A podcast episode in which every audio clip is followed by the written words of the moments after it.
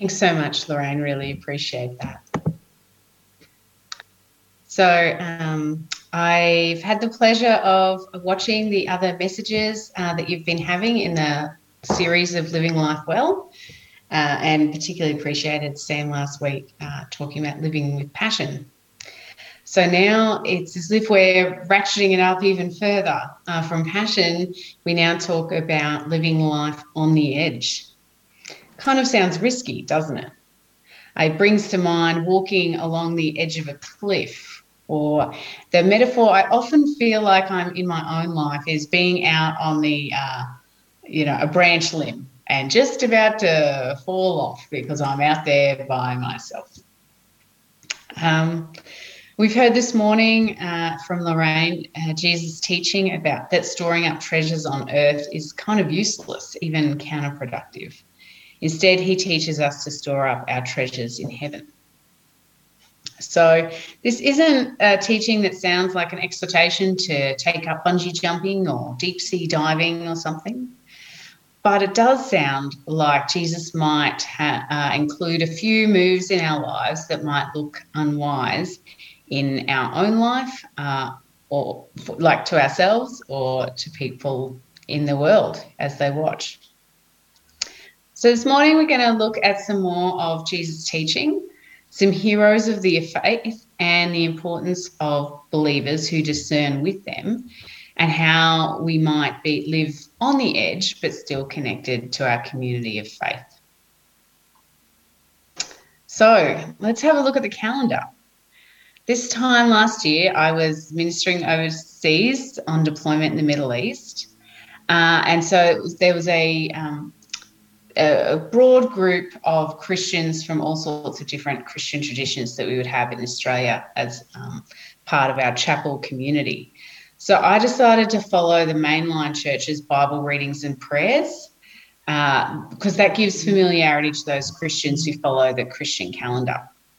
So this Sunday last year, we were celebrating All Saints' Day. Uh, that was a new experience for me. Uh, and it's a day where we remember martyrs and saints and Christians who've gone before us, often having uh, suffered for their adherence to the Christian faith. For many Protestant Christians, October 31st is a great day to remember, not just because of the sacrifices of those uh, many martyrs, but it's a turning point uh, when a few bold believers, particularly Martin Luther, according to we, the reason we get this date is according to a guy called Philip Melanchthon. This is the date he nailed the 95 Theses to the church door. The event was probably less dramatic than we like to imagine, more like putting up a piece of paper on a notice board than a declaration of independence. But still, I think it was a sliding doors moment uh, that appears to set the church off in a new era of scholarship and discipleship. The next few years was marked by incredibly high stakes church conflict, politics, and splits. These Christians who fervently believed in Scripture, they, as they read it, they believed it pointed out a far more individualized picture of salvation. So while they loved the church, they felt that they no, could no longer stay within the Roman Catholic tradition, and they made their move. This move was dangerous financially, politically, and physically. The church literally employed mercenary soldiers. It also takes a great combination of faith and confidence to say to a lineage of hundreds of years of church tradition, you are wrong.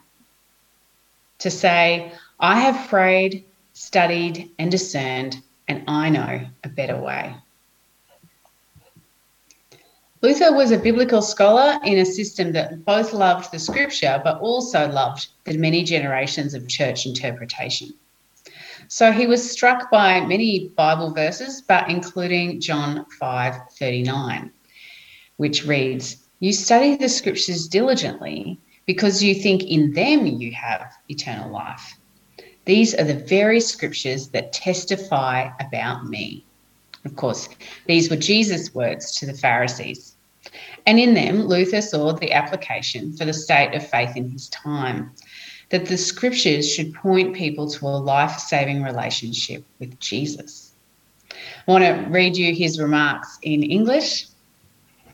Uh, he said, He who would correctly and profitably read scriptures should see to it that he finds Christ, and in them he finds eternal life without fail.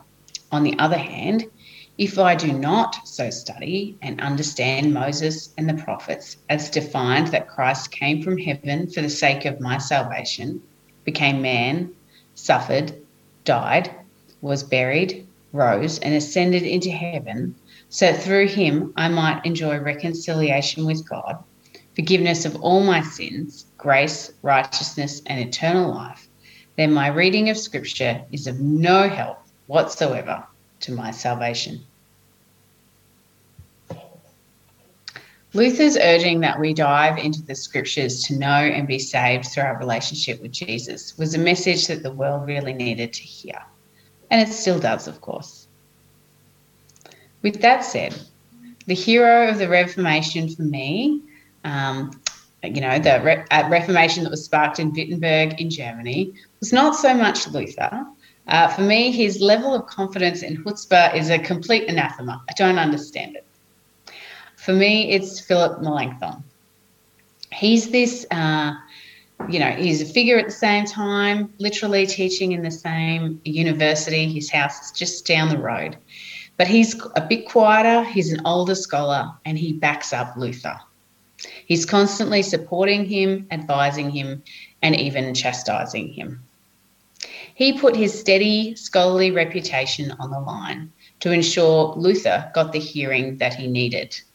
Sometimes I apologize. I can picture him apologizing for Luther's very um, matter of fact approach to conversations, and he's coming up uh, smoothing over in a diplomatic way. Anyway, these men, together with the priests, nuns, and citizens who joined them, led a movement that changed the world, giving us, for better and for worse, the passionate variety of scholarship, worship, and church organisation that we know today. So, from these Christian leaders, we can be inspired by, I think, two elements of living on the edge for Jesus. From Luther, I think we learn the importance of studying scripture and explaining it and doing what it says. From Melanchthon, we see a ex- great example of, that we can use our influence, whatever it might be, in the church or in the world, to ensure that others get the hearing that they need if we think it's useful, I think it's useful to be inspired, of course, but then to think about, well, what's the so what? What would that look like in, in my community? Uh, some thoughts that I have on that is it could be advocating or arguing for the place of Christian ministry, such as chaplaincy in our institutions or in our communities.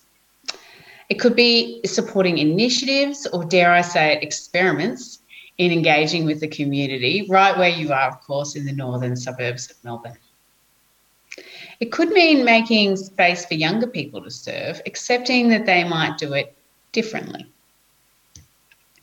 Once we start using whatever little tiny piece of influence that we have to sort of sponsor others, uh, once we get a feel for it, we feel its rewards, we feel what it can do, and it can encourage us to keep on uh, going and seeing what else we can do uh, to release others as they minister. Well, from uh, the 1500s, I want to turn even further back to some role models of living on the edge, uh, those we call the disciples. Um, and we read about the scrappy group of disciples taking financial, social, and physical risks, the original disciples, as you like. In Luke chapter 8, we read this. Soon afterwards, Jesus began to tour the nearby towns and villages, preaching and announcing the good news about the kingdom of God. He took his 12 disciples with him, along with some women who had been cured by evil spirits and diseases. Among them were Mary Magdalene, who, from whom he had cast out seven demons, Joanna, the wife of Chuza, Herod's business manager, Susanna, and many others who were contributing from their own resources to support Jesus and his disciples. The reality that the 12 male disciples of Jesus took risks, social and economic, to follow Jesus is, I think, really well known, known to us. We, we know the story of, of these 12.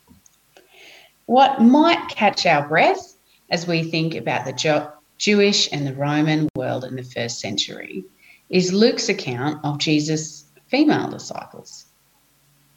These disciples were women who had been healed by Jesus and subsequently followed him, providing for Jesus and the disciples out of their own financial means. Whenever I read this account, I am stunned. Leaving behind the security and identity of the home, a place a culture said that they, as the weaker ones, were best suited, and instead following Jesus and enabling his mission.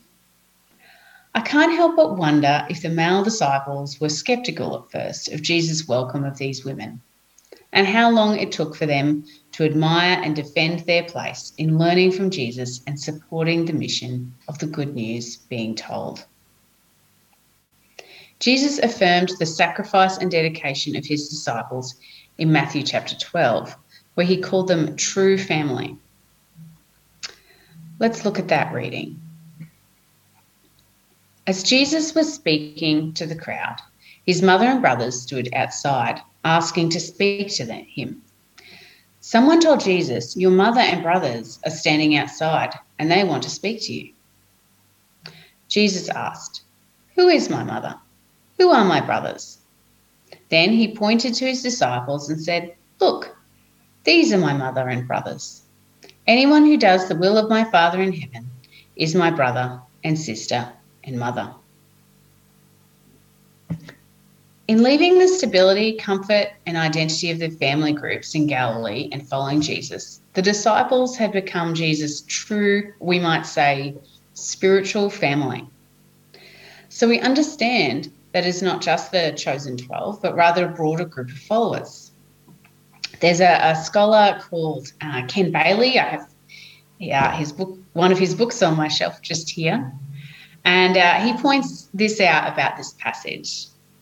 He writes In our Middle Eastern cultural context, a speaker who gestures to a crowd of men and say, Here is my brother and uncle and cousin. He can't say, Here is my brother and sister and mother. This text, Matthew 12, affirms that Jesus is gesturing to his disciples when uh, he addresses them with male and female terms. This communicates to the reader that the disciples before him were composed of men and women. Even though we know that the 12 are a broad group, I think we can be encouraged, and I know I personally am, of Jesus' affirmation of the inclusion of a bigger and more diverse group of disciples as his true family, as he points out the truth of the Jesus kingdom. Discipleship that pleases Jesus is not confined to a narrow group of people, particular demographic, or a place that they come from, or who they're married to. It includes the many people who choose to follow him. Once again, I see two sets of Christian role models here. First, the women who risk a lot, including disapproval or even being cut off from their biological family and friends, to do a radical thing of following Jesus and providing for his mission. The next admirable group of believers are the men who backed them up, the disciples who accepted, sponsored, and protected their inclusion in Jesus' family. We can be encouraged by these women and men, I think, to be open minded about what an appropriate life looks like as we follow Jesus. Maybe following Jesus means not having everything that our peers do, whether it's owning a car or a house, marrying, or having an acceptable number of children. God calls us to prioritize following Him first. Some of the usual trappings of the extra- Australian experience might not uh, fit into the life that God is calling us to. Conversely, we maybe we will have a so-called normal looking life and we can demonstrate our courage and discipleship by giving support to those Christians who do not have room for these things. That could mean, say, financial support to missionaries or social inclusion to the increasing number of Australians who don't have a nuclear family. So, I'd like us to turn now to the a rather important question, I think, in the metaphor of the edge, which is how we keep from falling off. A characteristic of Christian churches, and especially pronounced in our faith traditions, is the priesthood of all believers. From the tearing of the curtain in the temple, top to bottom, to the disciples' prayer for discernment of leaders to add to their number, the gift of the Holy Spirit to all, it counterintuitively perhaps makes us not lone rangers our, in our faith, but rather connected to each other as we discern what God wants. This is the tether that allows us to go to the edge without falling over the edge. There's some examples worth touching on. If we did all of them, we'd be here all morning. I won't do that. But let's just skip along in the in the beginning of Acts. So in Acts, um, so the disciples prayed as they waited for the Holy Spirit. We read this in Acts 1, where we read, They all met together and were constantly united in prayer, along with Mary and the mother of Jesus, several other women, and the brothers of Jesus. The believers prayed and they acted accordingly. So in Acts 4, we read, All the believers were united in heart and mind, and they felt that that what they owned was not their own, so they shared everything they had. The apostles testified powerfully to the resurrection of the Lord Jesus, and God's great blessing was upon them all. And the leaders of the church prayed before giving advice and instruction.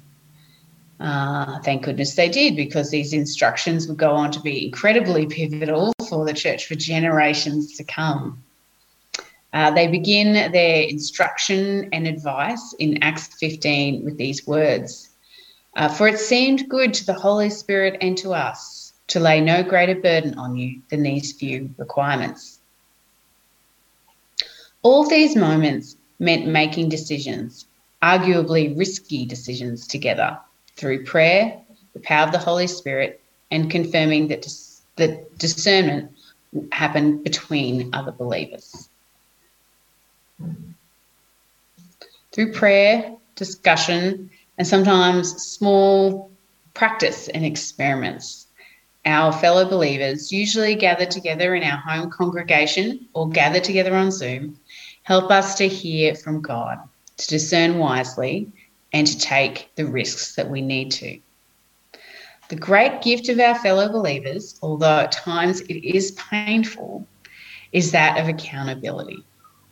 As we venture forth, fellow believers can continue to test our efforts, are always connected to God's purposes and not to self advancement or to license.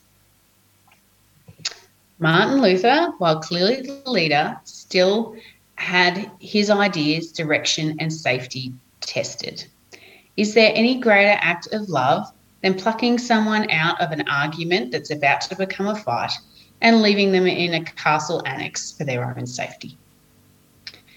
Joanna and the other female disciples of Jesus probably had their motives and their behaviour tested and monitored. It probably felt like a real trial, but the male disciples' discussion and accountability would have given the women much greater safety and social protection. For me, I suppose that my ministry is on the edge not because it's particularly dangerous, but because it could become easy to become untethered from other believers and their accountability. Now my third posting in five years, uh, as well as I mentioned, having spent a significant period of time in training and in deployment. So, in each new place, it's important that I find a new church and ask them to keep track of me, to know what I'm doing, for, for me to email them and explain when I've, I've suddenly gone missing and when I'll be back and, and how I'm continuing to worship and to, to follow Jesus in the new place. I have to tell my mentor and my Queensland faith community what I'm doing, and it probably reads like missionary newsletters. But I think it's important. We know people who've attempted great things for God and somehow lost their way, perhaps in temptation, a loss of focus, or just the everyday business and busyness of life. But conversely, we all know that some of us were probably too quick to close our minds to what God was calling us to do. That the calling was just a little bit too far out of the box of our own lived experience. So, as I conclude, and I will conclude in just a moment, I'm not here to lay guilt. I'm not going to call for a revolution. I suspect those of us this morning who count ourselves as followers of Jesus do want to study the word and to do what it says. We want to sp- sponsor others in ministry and we want to discern together. But I also suspect, in fact, I'm convicted that for almost all of us, God has more He wants to do in each of these areas. There's deeper, there's tougher, and there's more adventure to come. So, as is the most wonderful tradition of this church, we have the opportunity now to, to ask some questions of ourselves. I've framed them uh, in the first person, acknowledging that we all need to ask these questions of ourselves. Let us ask, as I read God's word, what convicts me? How can I discern with other believers? Who can I sponsor to take their next steps of discipleship?